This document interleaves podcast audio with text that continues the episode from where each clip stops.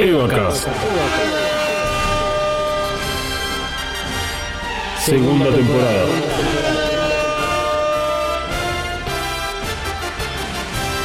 The Reveal Series. Te vuelan en pedazos. Ya no aguanto esta pena. Tanto tiempo sin verte. Es como una condena.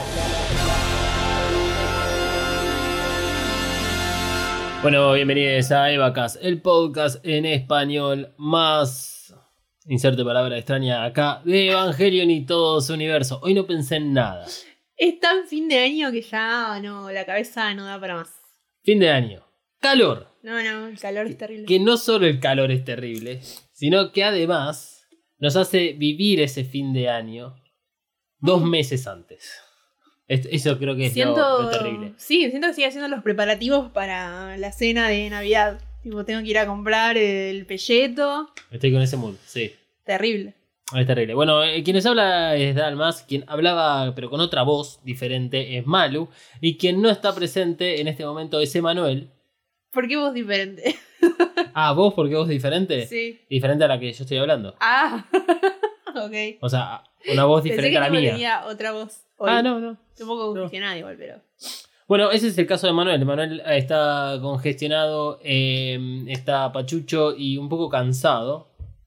Eh, le mandamos un médico al domicilio para asegurar, de acuerdo a la ART y todas esas cosas, de que Sí. efectivamente sea. Espance con un estetoscopio colgado al cuello.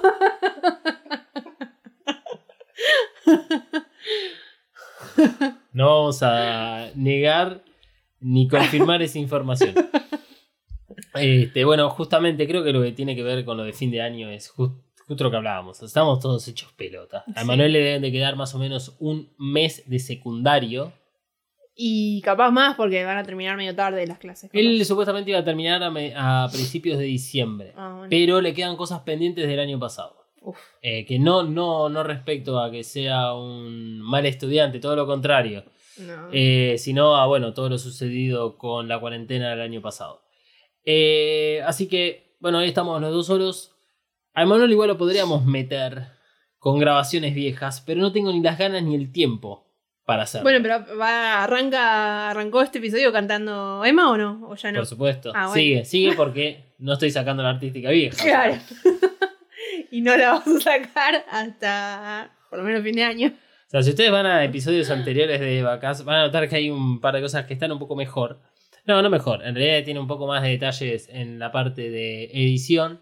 Porque, número uno, eh, teníamos más tiempo. Número dos, cometíamos más errores. Y hoy en día no estamos cometiendo tantos errores como para necesitar de una edición, digamos, para sacar todas las cosas que no corresponden. Y en esos momentos, mm, sí, voy a hacer un poco de, de mea culpa. Me encargaba de modificar ciertas cosas para que sean más divertidas. Como por ejemplo, poner risas de Manuel donde tal vez no ocurrieron, o mismo las mías o la de Malu. Ay, qué cosas que estoy contando. Bueno, eh, ¿qué nos trae el día de hoy, más allá del calor? Nos trae la parte número 11 del análisis. Cada vez estamos mejor, cada vez más partes hacemos de las cosas. En de Evangelion había llegado a 7 y me pareció una exageración. 11. Lo que nos trae hoy es, ya es una figurita media cantada que Manu ya tiene abierta, digamos, en su caso. Por suerte, Emanuel no tenía el paquete de figuritas que este, no hubiésemos podido hacer el episodio. Esta es comestible. Claro. Es una, es una galletita, iba a decir. Es una figurita difícil de digerir, media seca, la que nos Mm. toca hoy y que nos va a tocar hoy. Que, eh, bueno, ya que estamos, lo anunciamos, eh, porque lo hemos anunciado en el episodio anterior. Que tiene que ver con el momento en el cual ya Vile encara para el epicentro del segundo impacto e intentará frenar todo lo que Ikari tiene planeado para hacer para el final de Evangelion. Por lo tanto, antes de arrancar con el análisis, eh, vamos a tirar las reglas rápidamente. Esta película va a ser analizada como tal, o sea, como una película que tiene que cumplir lo básico de cualquier historia. No habrá comparación con el anime porque las historias no son coincidentes, excepto con el de Evangelion, que tampoco vamos a hacer la comparación, y en este episodio menos que menos porque no tiene nada que ver con el de Evangelion. Si bien esta película parece validar la teoría del loop, eso lo vamos a dejar para episodios futuros. Asumimos que viste las películas anteriores EVA 1.11, EVA 2.22 y EVA 333, así como escuchaste toda la segunda temporada de Vacas. Analizaremos la película por etapas para poder ir entendiendo de a poco todo lo nuevo que nos trae el cierre de Evangelion, por eso es que nos vamos a concentrar únicamente en esta escena que ocurre a partir de este momento. También vamos a hablar con spoilers, obviamente spoilers para todos, abortos para todos y bandanitas estadounidenses para nosotros. Y te recordamos que este episodio corresponde al análisis de la película, de sus personajes, de la narrativa construida y de la historia, más la verosimilitud del desarrollo de la misma dentro del mundo creado. Siempre tratando de ser objetivos dentro de nuestra propia ideología. Por lo tanto, le vamos a pedir a Misato que nos indique el despegue para que podamos analizar Evangelion 3.0 más 1.01 Thrice Upon a Time. Evacas cuenta con el apoyo de Coven Studio. Coven Studio, maquillaje y nail art para todos. Desata tu magia entrando en tiendacoven.empretienda.com.ar. Pedí tus press on nails personalizadas y recorre la tienda virtual. Como oyente de Evacas tenés un 10% off en el checkout de tu compra utilizando el código KAORU. Kaoru, Nagisa Kaoru. K-A-W-O-R-U. KAORU. Visita tiendacoven.empretienda.com.ar y el Instagram arroba coven.estudio.ba. Coven Studio, Made in Hell. La promoción no incluye envío, válida para Argentina. Antes de arrancar con el análisis, eh, quería hacer un paréntesis eh, sobre el nivel de actividad que tiene el grupo de Telegram de Evacaster Vips. Eh, y bueno, nos estamos tirando con toda. Así que sepan que ese grupo existe, que estaba muy bueno. Hablamos de muchos temas más allá de Evangelion. Y Hoy arrancó picantísimo. así. Ya están peleando por. ¿Por qué se estaban peleando? Y Por lo de hoy la- fue medio creo la pizza con ananá y menta granizada, esas Sí. cosas. Eh, Debates, debates importantísimos que tenemos. Obviamente. Pero ayer se había picado jodido entre el anime y el reveal. Mm. Eh, y el martes ya ni me acuerdo, pero también fue, fue polémico. El martes estuvimos hablando de. mm, Ah, Berka. Cena, bueno, Merca. Merca Gentai. y algo más. Eh, Sí, básicamente Navi- Navidad. Sí, básicamente fines de año, Navidad, familiares y todo ese Sí. tipo de cosas. Eh, sepan que el grupo existe y que próximamente va, va a haber una nueva apertura para que haya más gente que se quiera sumar. Hay mucha gente que no se animó a meterse en el grupo, que eso es importante. Eh, y hay que tener huevos. Sí, porque no, está... no- no nos gustan los tibios. No nos gusta la gente que no participa. Así que tienen que ir con todo. Así no va a entrar nadie, somos todos, todos introvertidos acá, ¿eh? Sí, olvídate, olvídate, olvídate. Bueno, veamos el análisis. ¿Qué, qué película vimos nosotros? Bueno, fácil, vimos la disponible en Amazon Prime Video, idioma original y eh, subtítulo al español. Igual en esta escena que tenemos hoy no vamos a, andar, digamos, enfocándonos en, en las palabras que se dicen, pero bueno, siempre aclaramos que corresponde al idioma inglés y al idioma en español en el caso de los subtítulos, porque sí hay otros momentos en los cuales a veces las traducciones engañan. Abramos el tipo, el paquete de figuritas, eh, tanto de personaje como el de. Ya me lo estaba comiendo yo. El, el- el del lugar, ya es cantado. O sea, lo que va a ser sorpresa acá es qué imagen tenemos en el momento. Sí. Este, o sea, sabemos que tiene que ver con la, el destino, digamos, de Vile hacia el epicentro del segundo impacto, donde es la Antártida. Eh, y hablar toda esa escena de lo que es la embestida de Vile y la defensa, entre comillas, defensa de este Neoner. Pues, eh, ¿ya abriste el paquete? Saca una. La que yo me estoy comiendo Sí. es la de Aska, que ya le arranqué un par de bracitos. Bueno, está bien porque en ese momento Asuka tiene dos pares de brazos. Eh, entonces, el lugar que ha tocado, ¿cuál sería? Tira cualquiera, ahora sí. Eh, no sé, decilo vos. Bueno, tocó eh, lo que es la, la- lo que es el espacio. sí. O sea, eh, tenemos una imagen del- de lo que son la, el Bander Mm. en el espacio previo a, a la- a- a meterse por, por, digamos, la... por el agujero ese que está... O sea, lo único que estaba pensando eran todas analogías completamente subidas de tono y, esto, y, eso que este podcast ya es fuera de tono. Eh, digamos, es el estacionamiento del Bander. Claro. Es esa imagen. Eh, bueno, entonces, con estas dos imágenes, vamos a comenzar a analizar. Eh, ¿De dónde venimos? Venimos de la villa, venimos de Shinji tomando la decisión de abandonar la villa. Por más de que Kensuke le dice que tiene la posibilidad de, quedarse a vivir en la villa, pero Shinji lo niega y por lo tanto eso ocurre directamente en el punto en donde está el, el Bander está dejando provisiones para la gente de la villa 3, está Asuka, está Kensuke y está Shinji y en ese momento eh, a Kensuke le dice, bueno, che, quédate. Shinji le dice, no, bueno.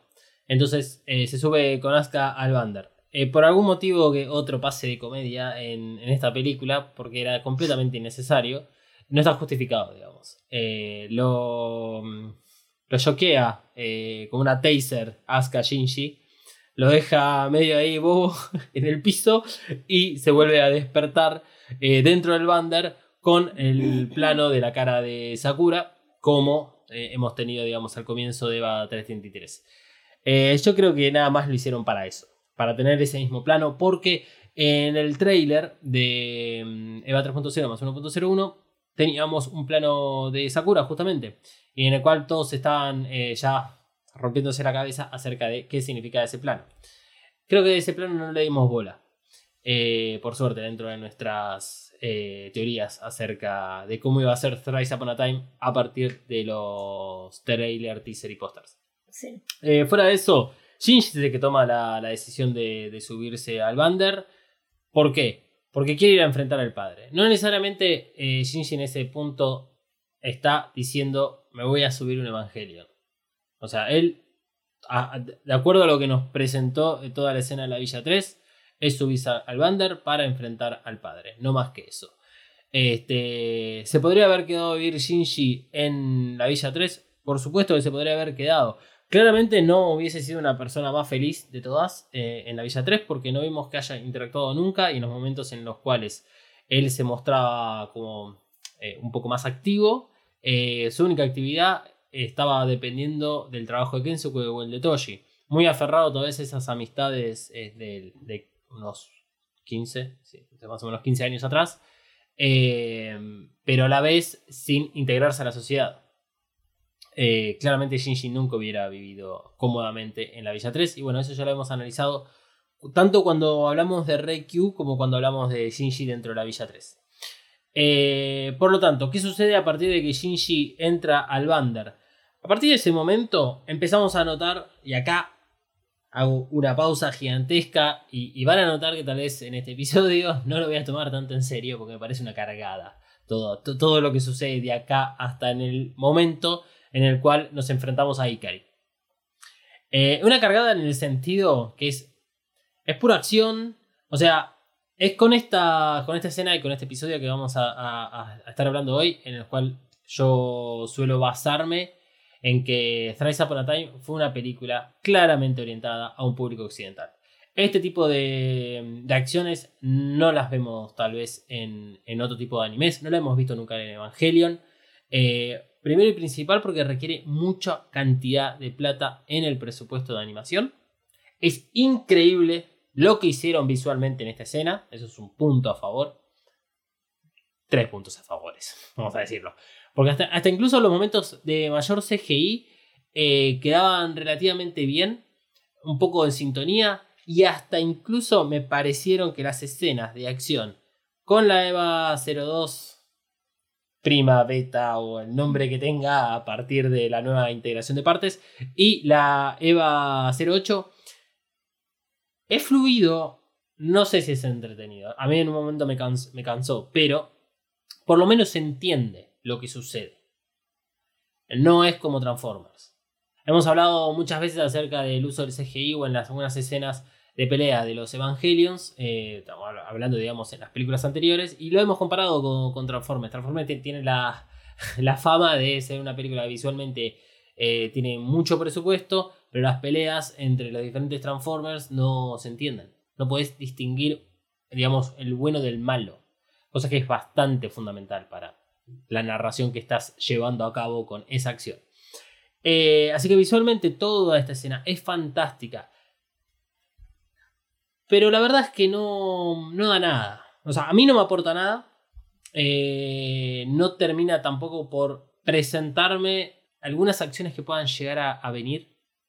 En sí no me queda claro para qué está yendo Vile, más allá de parar el, lo que sea que haga Ikari.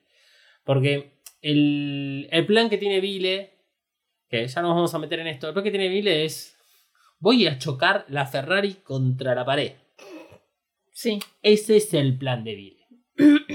Punto. Para robar un, un banco, vamos a decirlo, pa- para, lograr algo. sí. Ok, eh, es algo que ya hemos visto en la película anterior. Todo su plan, que es eh, específicamente preservar la vida ser humano, del ser humano, a través de las semillas, que es el, el- el otro plan secundario de Kashi, ya está, ya están a salvo. Quedan a salvo. Sobreviven a todo eso. A Ikari nunca le importó Vile. ¿Cuál es la contradicción que le encuentro a todo esto? Que Vile en parte sabe estas cosas pero actúan como si no, no lo supieran. Por eso toda esta escena a mí me, causa bastante resquemor, me, me- me causa contradicciones en los diálogos que tiene Shinji con Asuka, con Marie, los diálogos que tiene eh, Risco con Misato me parecen forzadísimos y muy fuera de sus personajes. Los flashbacks que tenemos al tercer impacto y al momento de la, decisión de Kashi eh, me parecen no, bueno, lo venimos de hablar justamente en el último episodio, tenía que ver con, eso, con Kashi, con el tercer impacto, y de cómo, o sea, todas estas cosas fueron metidas en parte para explicar sucesos que nunca habían sido explicados y que a esta altura realmente casi que no tienen importancia. Porque más allá de que está bueno que le den cierto cierre a algunos personajes, eh, se lo estás dando como de forma obligada. Eh, estás haciendo interactuar a, a los personajes, sí, obligatoriamente, pero no los usas absolutamente para nada. O sea, Misato, más allá de redimirse, y lo voy a poner otra vez entre comillas, al final, eh, cuando tiene el tiro, momento que ya hemos hablado también, había mil formas de hacerlo. eh, o sea, lo, de redimirse. De todas maneras, hemos hablado fuertemente y mucho el episodio anterior de cómo le pifiaron respecto a la responsabilidad que le pusieron a Shinji en la tercera película. Y que en la cuarta queda clarísimo que no es responsable. Entonces, esto es lo que presenta la escena. Vayamos rápidamente a analizarla a través de la cronología de sucesos. Va a ser un puntapié, porque insisto, mm, la verdad, no le voy a dar eh, la, atención merecida a esta escena porque no tiene, insisto, reglas del episodio, narrativamente, personajes y todo ese análisis. Ya hemos hablado muchas de estas escenas a lo largo de cada uno de los personajes que hablamos antes, como el caso de Misato, como el caso de Marie, de Asuka. Este, por lo tanto, en ese sentido va a ser relativamente rápido hasta que lleguemos a la parte importante donde se meten al epicentro del son de impacto. Dentro del Bander hay bardo. ¿Por qué? Más allá de las reparaciones que están haciendo, no solo en el Bander, sino en lo que corresponde a las dos unidades, eh, tanto de Asuka como de Mari, hay bardo porque está metiendo a Shinji, que es el causante de todo lo malo, pero la única que lleva la bandera a eso es Midori Kitakami, la chica de rosa, que es la que se manifiesta abiertamente en ese momento acerca de meter a Shinji y que Misato lo haya mantenido con vida. Además de eso, ahí Midori también hace este, referencia a las otras dos pilotos, tanto Mari como Asuka, porque ahí nos enteramos que Mari y Asuka están en las mismas condiciones que Shinji dentro del Bander. Eh, dentro del Bander, Mari, Asuka y Shinji tienen el 10 Joker colocado, por lo tanto deja de ser un elemento único en Shinji y pasa a ser de todos los pilotos. Y eh, están dentro de una celda, aprisionadas. Eh, y Asuka creo que viven en la misma habitación por algún motivo y Shinji en otra. Eh, todas las escenas que tenemos de exteriores, digamos, del- de esa habitación, es una habitación aislada, eh, rodeada de cargas explosivas. Piola, ¿eh? Piola. Curiosamente, Asuka, que es un clon con un ángel adentro que usa el DSS Choker y que además duerme en una prisión. Eh, bueno, es como una, una figura muy alta a nivel rango dentro de Vile, tanto es así que puede firmar eh, la parte burocrática, digamos, de la recepción de Shinji casi en reemplazo de Misato. Otra vez, otras contradicciones. La cuestión es que Shinji, una vez que entra al Bander, lo único que hace es estar dentro de su celda. No tiene otra cosa que hacer. Ha entendido que sigue dentro de una prisión. Es como lo que Shinji tendría que haber hecho en EVA 333. E- Es un poco lo que están diciendo también con esto. O sea, si Shinji se hubiese quedado dentro de Vile, no hubiese pasado el cuarto impacto. O el casi cuarto impacto, porque eso nos vamos a terminar enterando en el próximo episodio. Eh, porque, en definitiva, el cuarto impacto, que es el que mm, se, se encargaba de purificar las almas, en EVA 333 no lo logró, fue el inicio, lo suficiente igual como para extraer a la luna negra de lo que es debajo de, la, de la superficie del Geofront, o sea, todo el componente del Geofront, eh, pero no llegó a purificar enteramente las almas. Por eso se va a reanudar, eh, digamos, al final del Evangelio, antes de toda la etapa del antiuniverso. Bien, es un quilombo todo esto. Retomando, Shinji no hace nada dentro del Bander, solamente se limita a esperar. Con las únicas personas que hablan, eh, que hablan, digamos, más allá de hablar con, con Sakura cuando es recibido, y que bueno, se come un sopapo de Sakura porque Sakura es la segunda persona que todavía le tiene, eh, digamos, cierta bronca a lo sucedido en el casi tercer impacto. Eh, Sakura le pega porque volvió a subirse un evangelio, en este caso la EVA 13, ah, en lo que corresponde a EVA 33-33. Entonces tenemos ahí a los únicos dos personajes que siguen el modo EVA 33 y que son justamente los que después van a terminar por generar quilombo. En el caso de este Midori Kitakami, amenazar con una pistola a Shinji. Y en el caso de Sakura, directamente, bueno, pegarle un tiro a Misato. O sea, bien. Entonces, eh, Shinji se la pasa en la habitación y únicamente previo al momento en el cual comienza la expedición hacia el epicentro del segundo impacto, ahí es donde tiene contacto con Asuka y con Mari. Tiene un flashback de Kaworu, donde Kaworu le dice, chepa, nos vamos a volver a ver, y se acabó. Después sale del Bander ya para enfrentarse a su padre. Y eso es todo el papel de Shinji en la escena correspondiente a lo que se denomina, de acuerdo con lo que dice Misato, como Operación Yamato. ¿Qué otras cosas suceden antes de la Operación Yamato? El flashback de Misato, al casi a lo que es el tercer impacto, la, eh, la muerte de Kashi. La, digamos, un poco, ahí tenemos un poco de la, in- de, la, de la vida de Misato o del lado de la historia de Kashi Jr., pero del lado de Misato. O sea, eh, sí, Misato eh, tomó la decisión de no criar a su hijo, digamos, de, en- en- de alguna manera no ser madre, en pos de que su hijo no sufra lo mismo que ella sufrió. También podría verse de la misma manera con Shinji.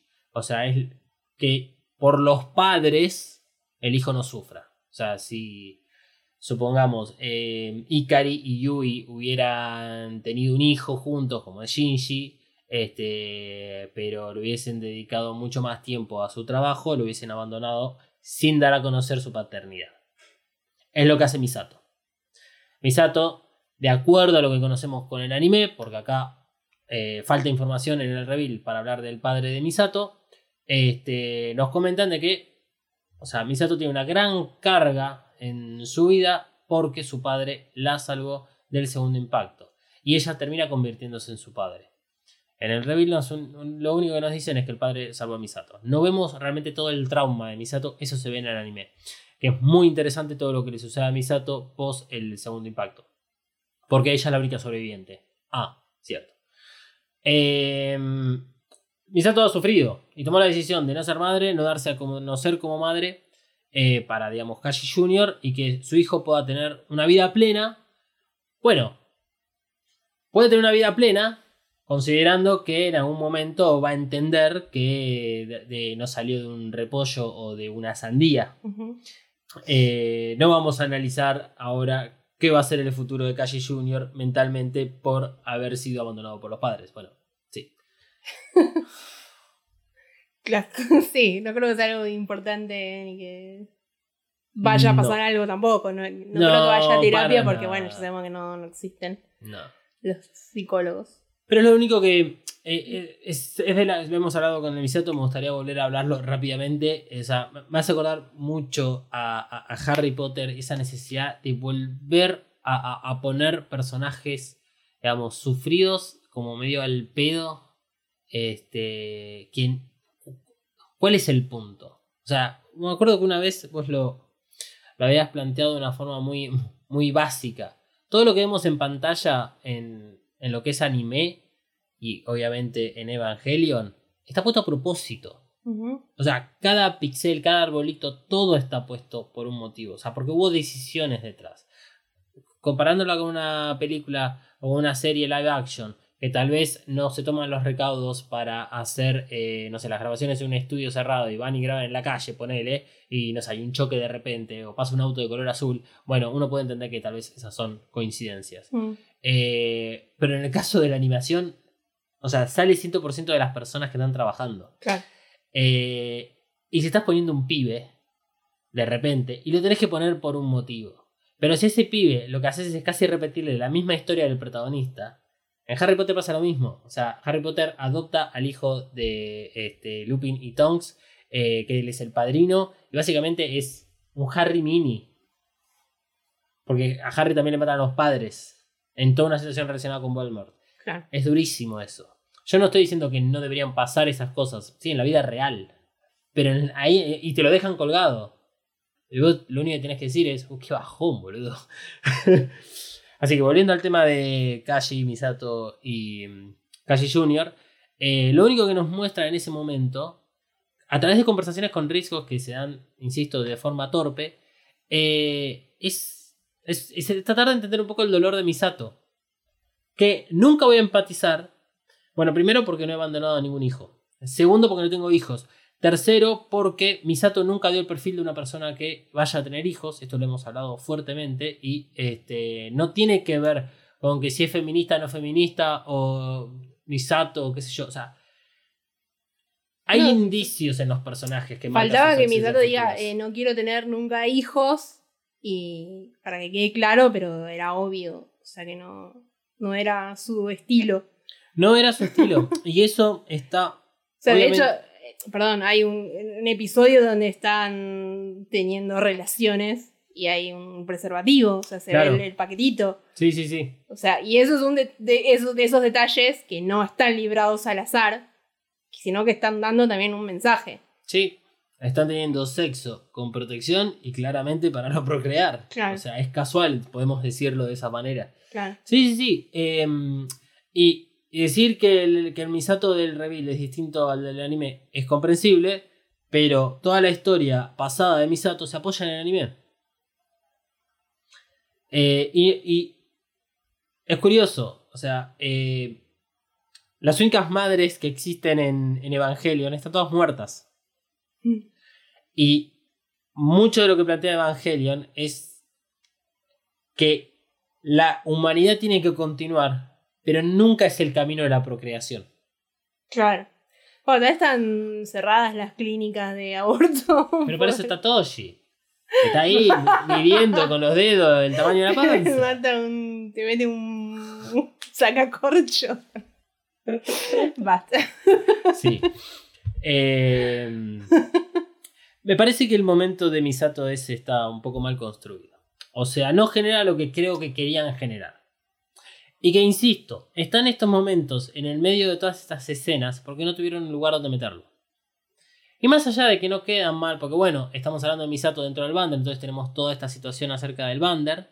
Sí, a ver, van ocurriendo entre pasillos, eh, pero muy forzadamente, porque va estirando la acción que sabes que va a venir y sabes que esta, esta introducción a la acción, eh, bueno, no sirvió para nada porque no están anticipando nada de justamente esa acción. Lo que están haciendo es resolver estas carencias de los personajes. Eh, mismo cuando estamos a punto de arrancar, hay una marcha atrás para que Asuka y Shinji vuelvan a hablar. O sea, por eso digo, para solucionar estas carencias de los personajes. El tema Marí. Retomamos un toque del tema de Marí, porque es la, otra piloto que está ahí en el Bander. Eh, ella está encerrada, estuvo viviendo todo este tiempo que nosotros estuvimos en la villa. Ella estuvo viviendo ahí en el Bander. Y, eh, bueno, lee muchos libros. Eh, se comporta como una especie de felino o gato en celo, arrastrándose por encima de Asuka. Eh, ¿Qué más? Nada más. Qué curioso, ¿viste? Nada más que agregar de Marí.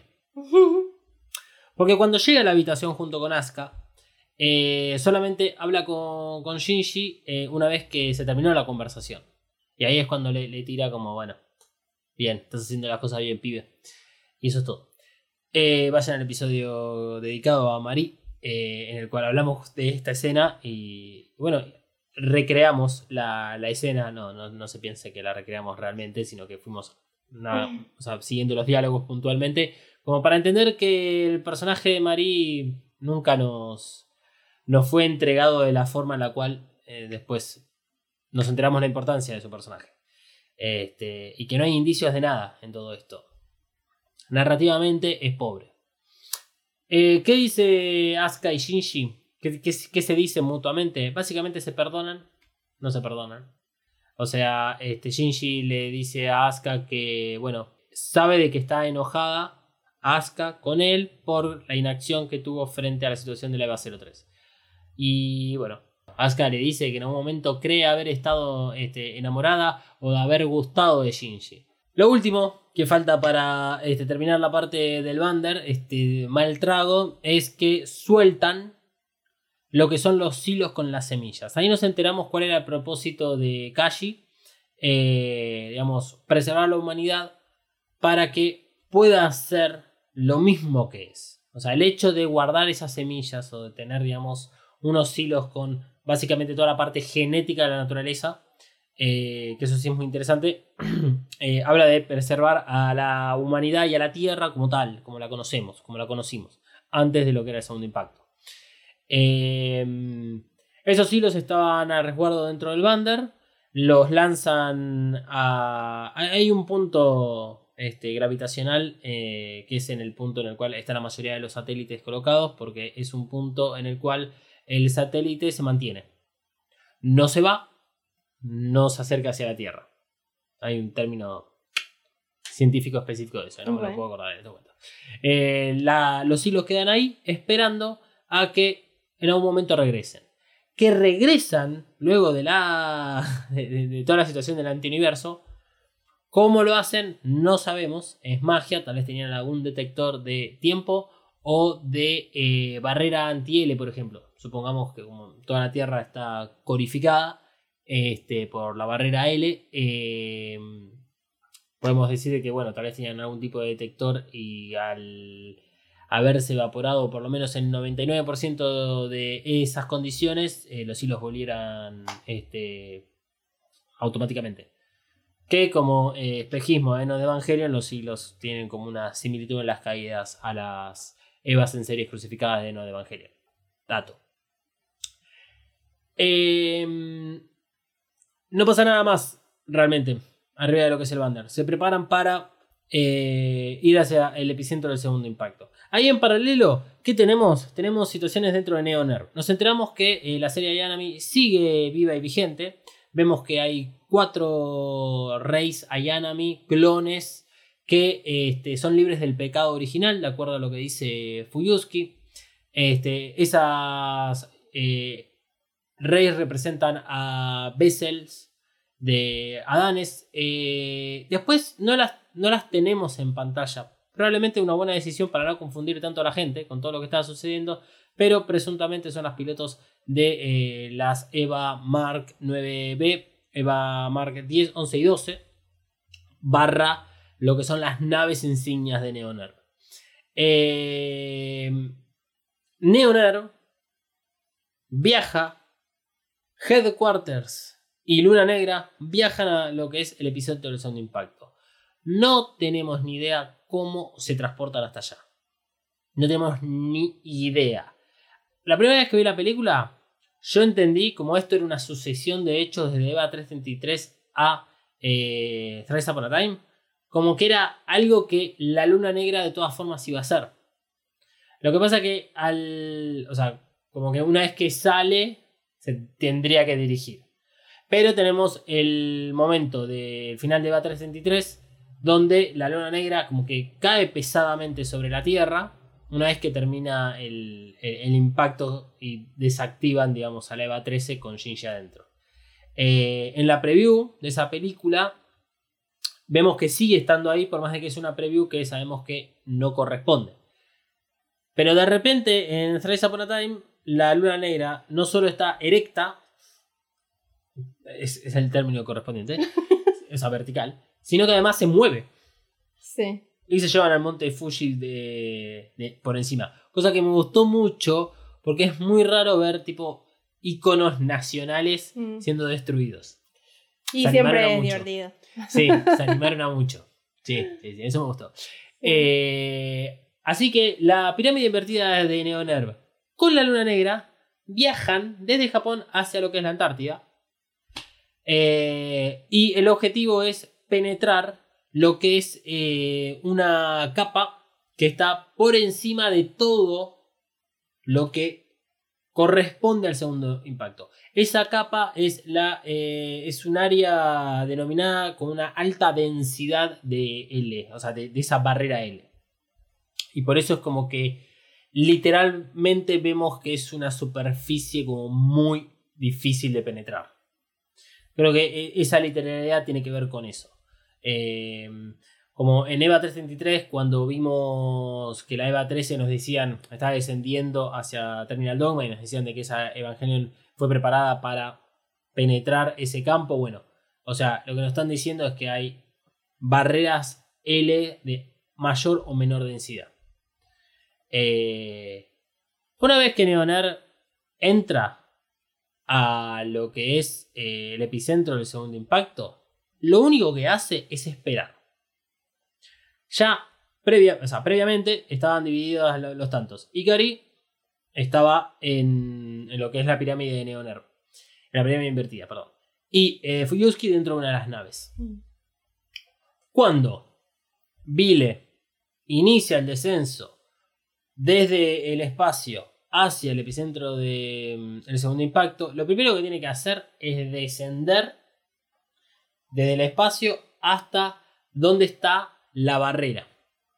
Así que primero ahí tiene cierta caída. Y, y penetra por el centro de todos esos anillos que vemos desde eh, el espacio que hemos tenido, digamos, esa visión en EVA 2.22. Cuando va penetrando, es como que va, se va morfando un montonazo de Evas en series y almas confinadas en. en- perdón, eh, Evas del infinito, no Evas en serie. Confinadas eh, en, en esas, en esas formas. Eh, Vile tiene un plan.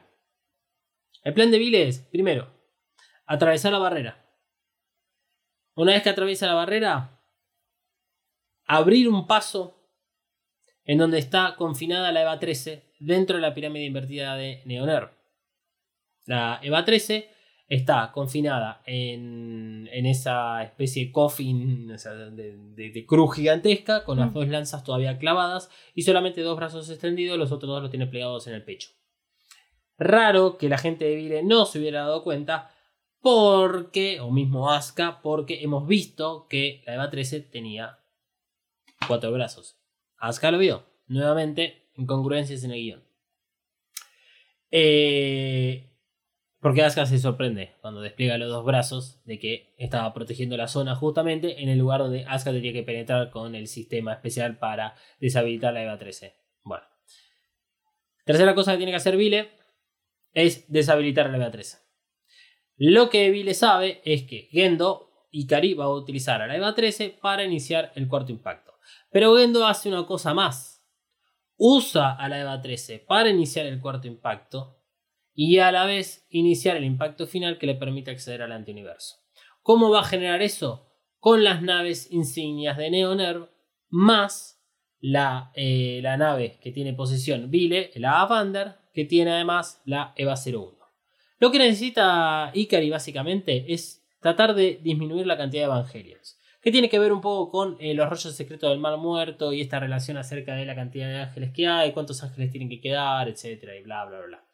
Mismo lo que va sucediendo de forma tal vez este, involuntaria para Ikari, eh, pero eh, de acuerdo al plan de, Shinji, es que los Evangelions se van simplificando y se van uniendo para generar más poder, lo cual significa que es mucho más sencillo para Shinji, eh, digamos, determinar un mundo sin Evangelions, porque no, no hay que matarlos y destruirlos por todo el mundo, están todos concentrados en solamente dos, lo que es la EVA 13 y la, eh, EVA, la EVA 08. Una vez que el, el Bander eh, se aproxima a toda la parte del epicentro del segundo impacto, es atacada por dos de las tres naves en posesión de Neoner. Voy a leer los nombres. Eh, y, es la, única vez que probablemente haga esto, porque son unos nombres que están en un idioma que no entiendo.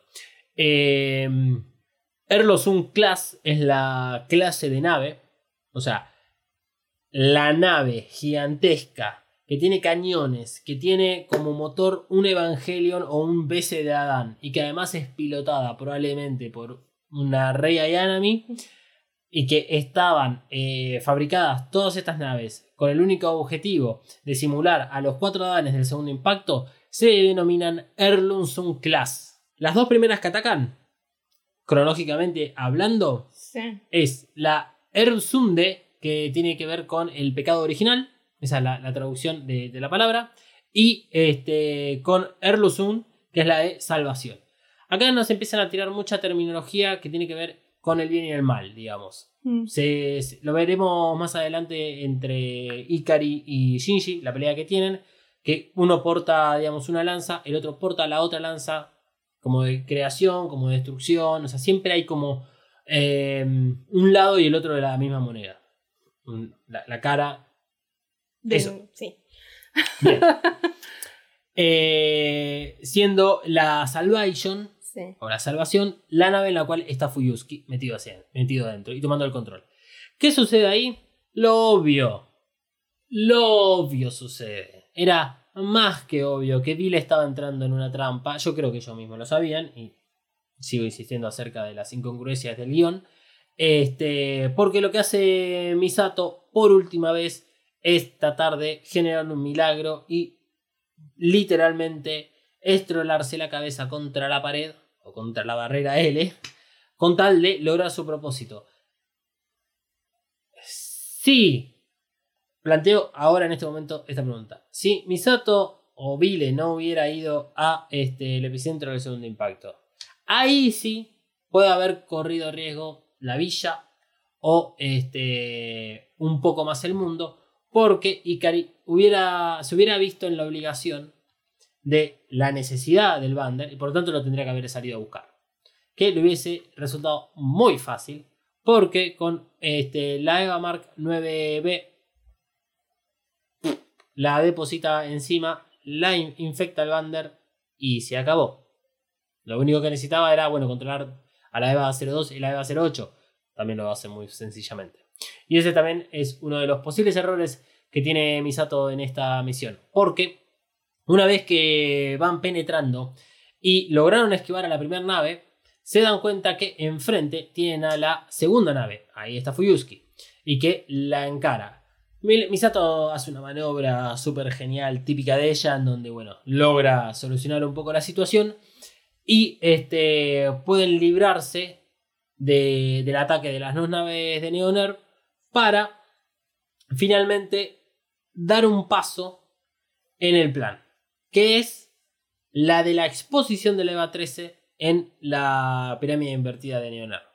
Ahí utiliza una serie de barcos teledirigidos con todos los misiles habidos y por haber. Esto lo hemos visto en la zona de reparaciones que estaba el A Bander en, digamos, mm, en el espacio, en donde hay una línea de diálogo donde están hablando de están cargando misiles N1 o N2. Entonces, esa serie de barcos eh, cargados con todos esos misiles son mandados en el, punto, en el momento exacto donde tienen una visión de la pirámide invertida que estaba como escondiéndose detrás de la luna negra y dan el paso para que eh, la EVA 13 quede expuesta y por lo tanto la EVA 02 y la EVA 08 puedan descender. A partir de ese momento tenemos 3 minutos y pico. Esto lo hemos hablado durante el rewatch que hicimos en el Watch Party de esta película.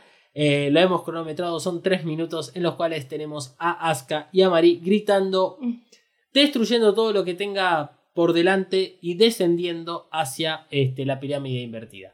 Este, si bien es un momento de acción que tiene como muy. son los mejores momentos, digamos, de la parte visual, de, de esta acción que hablábamos al estilo Transformers, pero bien hecho. Sí, está todo bien, pero los 35 segundos me aburrí, eh. Por más de que sigas mandando Evans, eh, eh, la, Eva Marx eh, 7, o toda la serie 7, digamos, que son esos Eva eh, como cadavéricos. eh, por más de que haya un momento muy lindo donde todas las Eva Mark 7 se unen en una especie de espiral y forman como una punta de flecha, y que para lo cual eh, y Marie unen sus palmas en los Evangelion y crean un super campo. Y claro, acá es donde tenemos toda la fantasía Power Ranger. Power Ranger, Pokémon, Digimon, Dragon Ball Z, todas.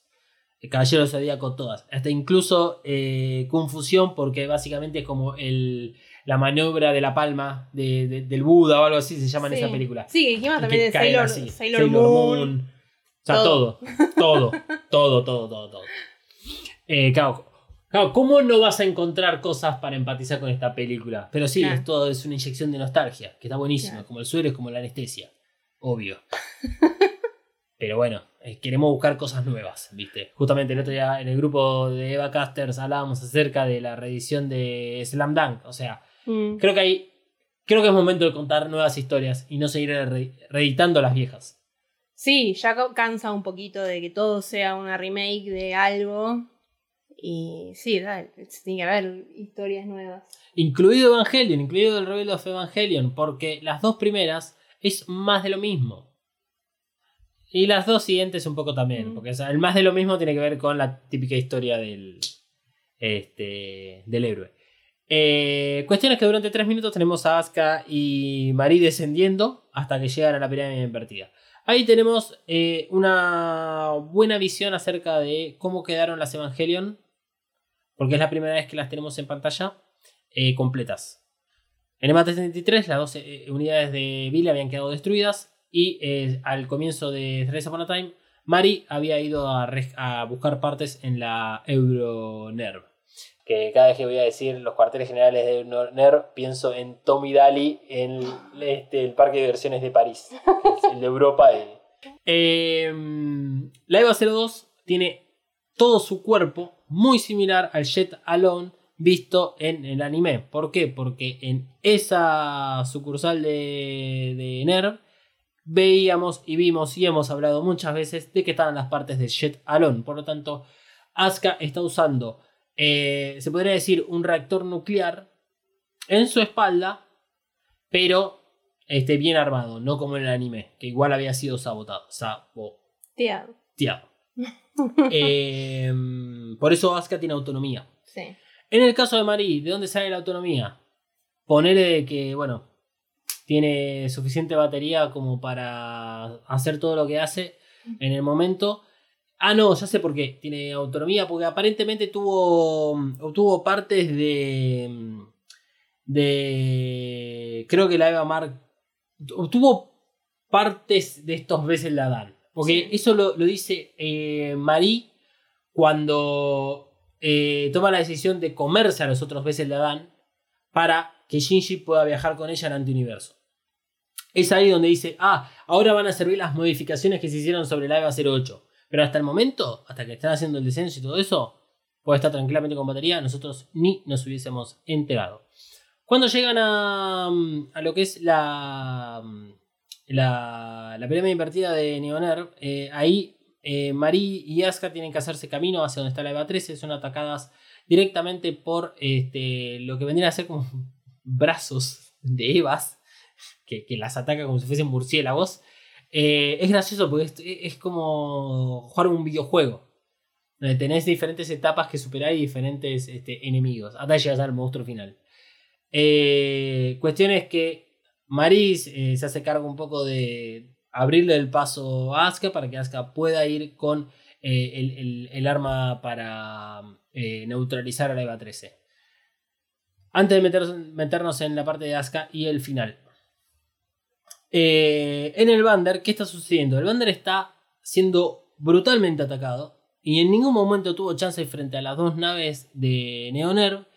Y este, en, lo que termina pasando es que para poder eh, sobrevivir en parte y haber cumplido, digamos, las dos primeras etapas del plan de, de Vile, que es abrir la apertura para la EVA 13 y que descienda Marillaska, eh, Misato se ve obligada en crear una situación pésima porque es empalada desde abajo por la tercer nave de Neonerv, que es este eh, Gebet o Prayer o eh, como Prayer es eh, oración, pero es el, el que hace la oración. Orador. Orador, ahí está. Y ahí nos enteramos que Fuyuski está dentro de esa nave, porque hasta el momento creíamos que estaba, pero no, está en la cuarta nave que es la que termina por empalar. No solo la termina por empalar, sino que le pega justo en los lugares adecuados para que pueda este, ser deshabilitada la nave. Y ahí, bueno, Vile queda completamente desahuciada de todo. Eh, porque lo que termina por hacer es revertir al estado original a Vander con respecto a ser un BC de Adán o ser, digamos, el equivalente a uno de los Adanes del segundo impacto. Este. Y a partir de ese momento, todo se va de las manos y ya nos metamos en lo que es el impacto final más el antiuniverso. Y lo único que tenemos para decir del lado de Vile y de la gente que está arriba del A Bander es que el A Bander no está más operativo. Y eh, salen todos a lo que es cubierta porque eh, la Maggie detecta a un sujeto extraño que termina siendo Ikari. Y bueno, después ya sabemos qué sucede adelante y eso va a ser el punto de partida para el episodio que viene. ¿Qué sucede con Asuka? Asuka se acerca eh, con su Evangelion a la EVA 13 y despliega lo que es este, esta, especie de lanza que tiene para inhabilitar a la EVA 13. Que la idea es clavarle una lanza extra a las dos que ya tiene para que efectivamente no pueda eh, actuar ni generar un nuevo impacto por sí sola.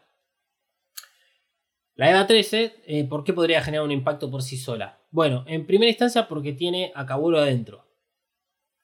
En segunda instancia porque eh, es como controlada por Ikari, ya que Ikari lo que hizo fue absorber al Adán, o a la llave del Nabucodonosor.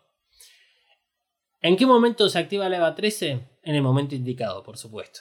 Y se activa sin la necesidad de este, alimentación externa o que le remueva otra, otro ente esas lanzas.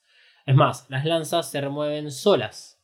Es como que una fuerza exterior las, las remueve. Cuando Asuka va a clavar la lanza, un AT-Field se despliega. Pero sabíamos que la EVA 13 no tenía AT-Field, por eso es que en EVA 373 utilizaba unos drones para este, contrarrestar los ataques de Asuka como si fuera un AT-Field. Eh, entonces, ¿de quién es el AT-Field? Asuka rápidamente dice, ok, esto lo está generando mi propio Evangelion porque tiene miedo de la EVA 13. Bueno, está bien, la EVA 13 es una cosa muy superior a la EVA 02. ¿Qué más puedo hacer? Necesito entonces neutralizar mi propio AT-Field con mi propio AT-Field para poder abrir una brecha y poder acceder a clavarle la lanza. Entonces necesitamos más fuerza, más poder, más power up. Asuka se saca el parche, extrae de adentro de su concavidad izquierda del ojo un mini pilar de contención. A la EVA 02 le es inyectado material del ángel. Y Asuka, por lo tanto, desata su bestia interior, que es este, contaminarse nuevamente con el ángel Valdier. Ajá. Contaminarse con el ángel Bardiel y este. Bueno, desplegar todo su poder, que lo vemos de una forma fantástica. Cuando yo vi esa escena dije, oh my god, sí, obvio, obvio, dame todo esto. Me encanta cuando las Eva, no sé, cambian de color y las aparecen los anillos y salen volando por todos lados. Oh, sí. Esta no dura tampoco. Este, igual eso no lo digo como una crítica negativa, estaba bien que dure poco.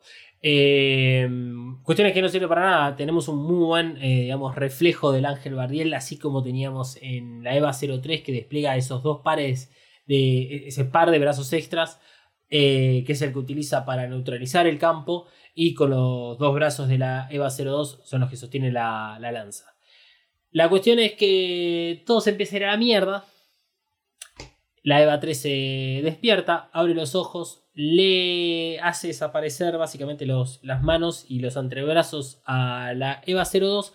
Y siguiendo un poco con estos reflejos de toda la situación EVA 03, EVA 01, bueno, le, la, la ahorca una vez más a Asuka eh, la vida. Y este, termina por destruir absolutamente todo lo que es el Ángel Bardiel y lo que es la EVA 02, con Asuka incluida dentro. ¿Qué sucede en momentos, segundos, microsegundos, nanosegundos antes de que todo esto este, explote? Aparece la Shikinami original, o sea, la versión de Asuka original, lo que creemos que puede llegar a ser la versión del el anime o... Sí, no, no habría otra explicación, tendría que ser esa, porque no, poder, no, no debería ser la Asuka que vimos en EVA 2.0. Este, esa versión que se autodenomina como la original es la que le saca al DSS Joker a Asuka, que lo tenía activado por este, esta. Eh, ¿Cómo se llama? Eh, el despertar de Bardiel. Eh, y la salva, digamos. La integra al Evangelion y la deja vivir dentro de lo que es dentro del Evangelion. ¿Para qué sirve esto? Bueno, semana que viene tal vez podemos llegar a, a- a entender para qué sirve esto. Sirve solamente para darle un final a Asuka, nada más. Eh, o sea, para. No, no para darle un final. Para llevarla a Asuka al mismo punto en el cual están todos. Shinji, Rei, Kaworu, Kashi. Este. Y e Ikari. eh, dentro del antiuniverso. Porque como quedó dentro de la. mm, Llamémoslo así, de la memoria de la EVA 02. eh, y la EVA 13 absorbe a la EVA 02 eh, momentos antes de- del impacto final. Este, bueno, sirve para que estén todos los personajes más o menos reunidos en el mismo lugar. ¿Le dan un final? No, no le dan un final a Asuka. ¿Nos muestran un poco de su introspe- introspección? Sí. ¿Nos muestran un poco de esta cuestión de los clones? Sí. ¿Qué final tenemos? Uno que se ve muy chiquitito, aislado, enfrente de donde está Shinji, del otro lado de la estación. Rip Asuka, te queremos y ojalá eh, vivas en nuestros corazones como ese personaje del anime y no como el del reveal. La verdad que sí. Posta, no hay nada más que decir. Todo esto fue una gran pérdida de tiempo y esperamos que vos lo hayas disfrutado junto con nosotros.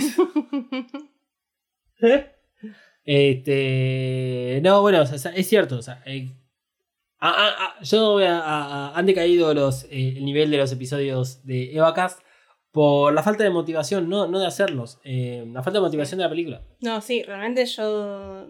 O sea, me di cuenta y, y es eso. Es tipo. Como que le, le perdí bastante interés a, a la historia y re- incluso re- respeto a los Puedo personajes. hablar frente al micrófono, no mires a donde yo miro cuando la miro a Pance. Eh, incluso eh, respeto a los personajes. Tipo, ya me, me chupa un huevo. Que se muera, que se muera Shinji, que se muera Asuka, listo, basta. A ver si termina esta tortura.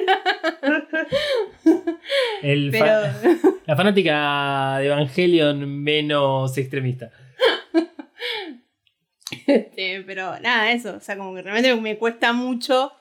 Tendría que volver a ver la película. Este. Para, bueno, atar más cabos. Porque es como que la tengo bloqueada en, en mi cabeza. Eh, a ver, es, un buen momento que hagamos esto, e- este parate.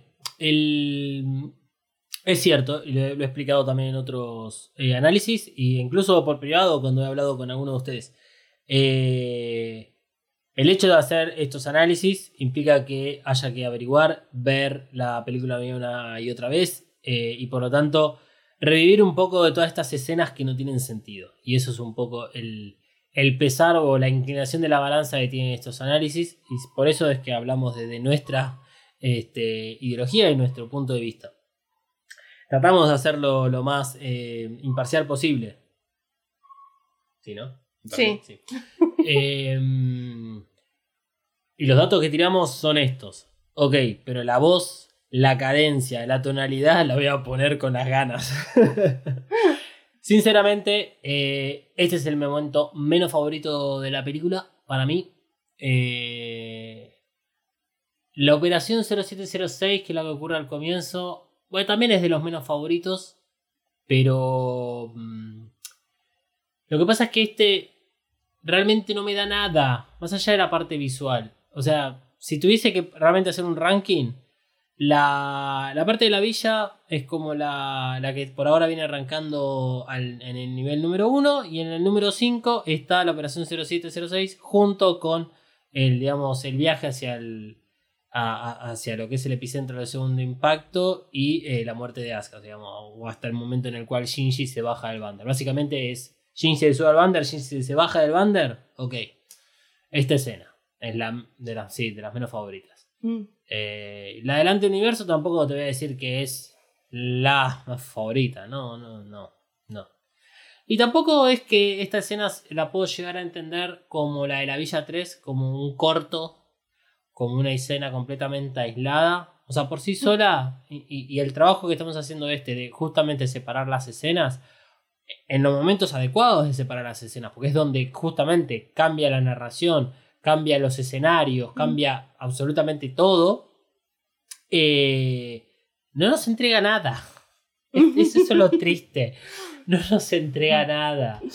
Sí, uno intenta ponerle onda y. pero se hace muy difícil. Es que, a ver, yo entiendo que ti- tiene que haber un momento de acción que conecte dos escenas de, de narración, ¿sí? De desarrollo, como es la Villa 3, como es la etapa del antiuniverso, o la etapa donde se están hablando y van, que se meten y que tienen que planear y que explican qué va a pasar y todo eso. Esta escena de acción realmente la que analizamos en el episodio de hoy, vamos, no da, no da nada hacia el futuro, hacia la escena que vendrá. Lo único que plantea y hasta cierta medida plantea de que, bueno, hicieron todo lo posible y no hay nada más que hacer. Pero acto seguido tenemos a Misato que siempre tiene un as bajo la manga, generar una lanza a través de la luna negra. Tenemos el caso de que, oh, aparece Shinji, el único que puede hacer algo. O sea, y son todas, son todas cuestiones como milagrosas y mágicas. O sea, eh, aparecen de repente. Y aparecen cuando ya la acción está desarrollada. Ya terminó. Este, no hubo nada previo que nos fuera a indicar de que si esto fallaba había tipo un plan B. O que esta era la, única opción. Porque en definitiva lo que plantea esta película es que no importa lo que se haga, Ikari hubiese llegado al mismo punto y hubiese pasado exactamente lo mismo.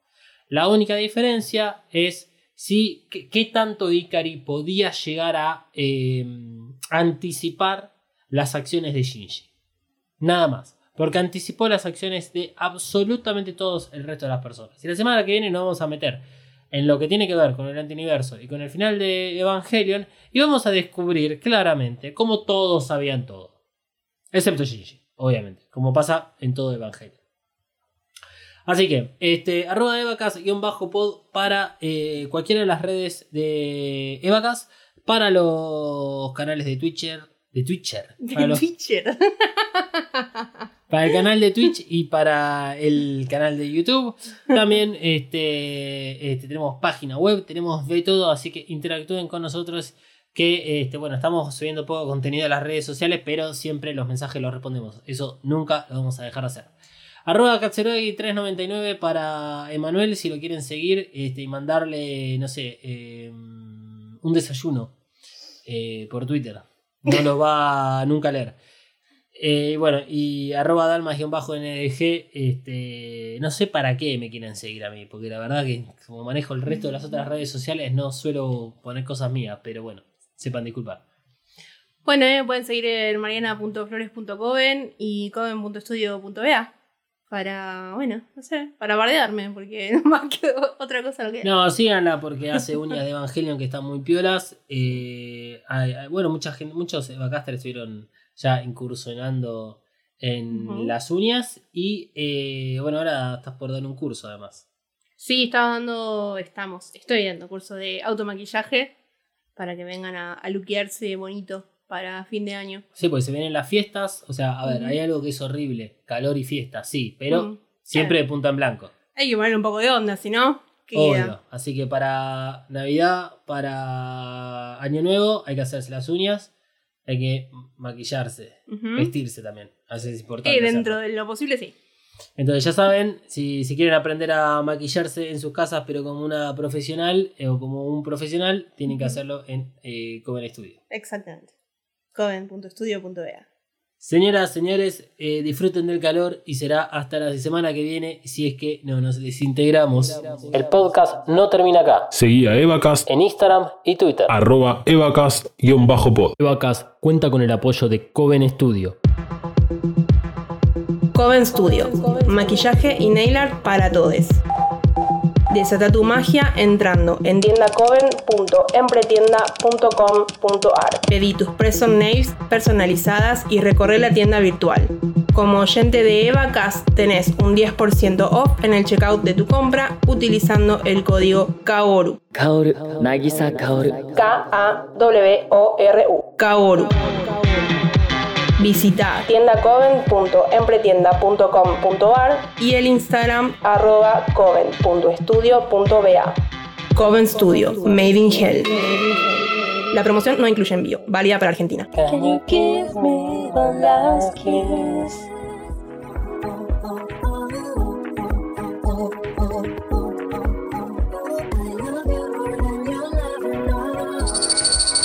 Evacast es un producto fabricado 100% en los headquarters de Mothercaster Media ubicados en Saavedra 3. Si querés tener tu propio podcast o ya tenés uno, descubrí mothercastermedia.com. Elegí el servicio que mejor se adapta a tus necesidades y objetivos. Producción, mentoría, cursos, edición y más. Busca arroba Mothercaster en tu red social favorita y no te quedes afuera. Mothercaster Media. Transforma tus ideas en podcast.